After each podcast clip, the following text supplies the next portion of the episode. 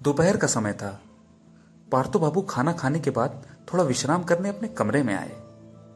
Cooler चला के वे लेटने ही वाले थे कि अचानक खिड़की से टक टक की आवाज़ आई।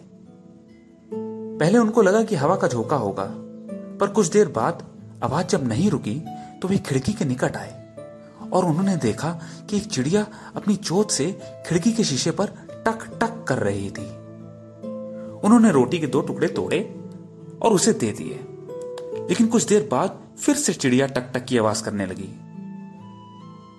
जैसे मानो वो कुछ कहना चाहती हो। पार्थो बाबू चिड़िया के इशारे को समझ नहीं पाए कि आखिर बात है क्या।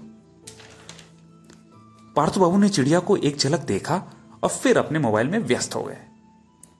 करीब एक घंटे बाद एक बहुत तेज आवाज़ आई, जैसे मानो खिड़की की शेड पर कुछ ऊपर से गिरा हो। पार्थो बाबू दौड़कर ऊपर आए और उन्होंने देखा कि खिड़की की खिड़की की शेड पर कुछ था और उससे कुछ टपक रहा था। वे घबरा गए और और छत की तरफ़ दौड़े।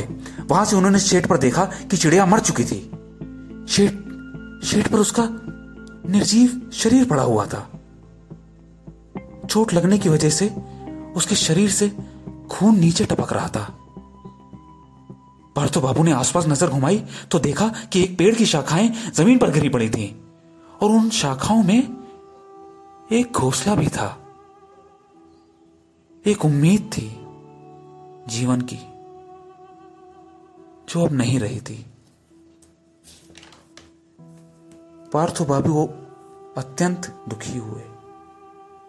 अपने आप को वो कोसने लगे और सोचने लगे कि यदि वो मोबाइल की बाहर की दुनिया में इतना मगन ना हुए होते तो शायद वो उस बेजुबान चिड़िया के इशारों को समझ पाते।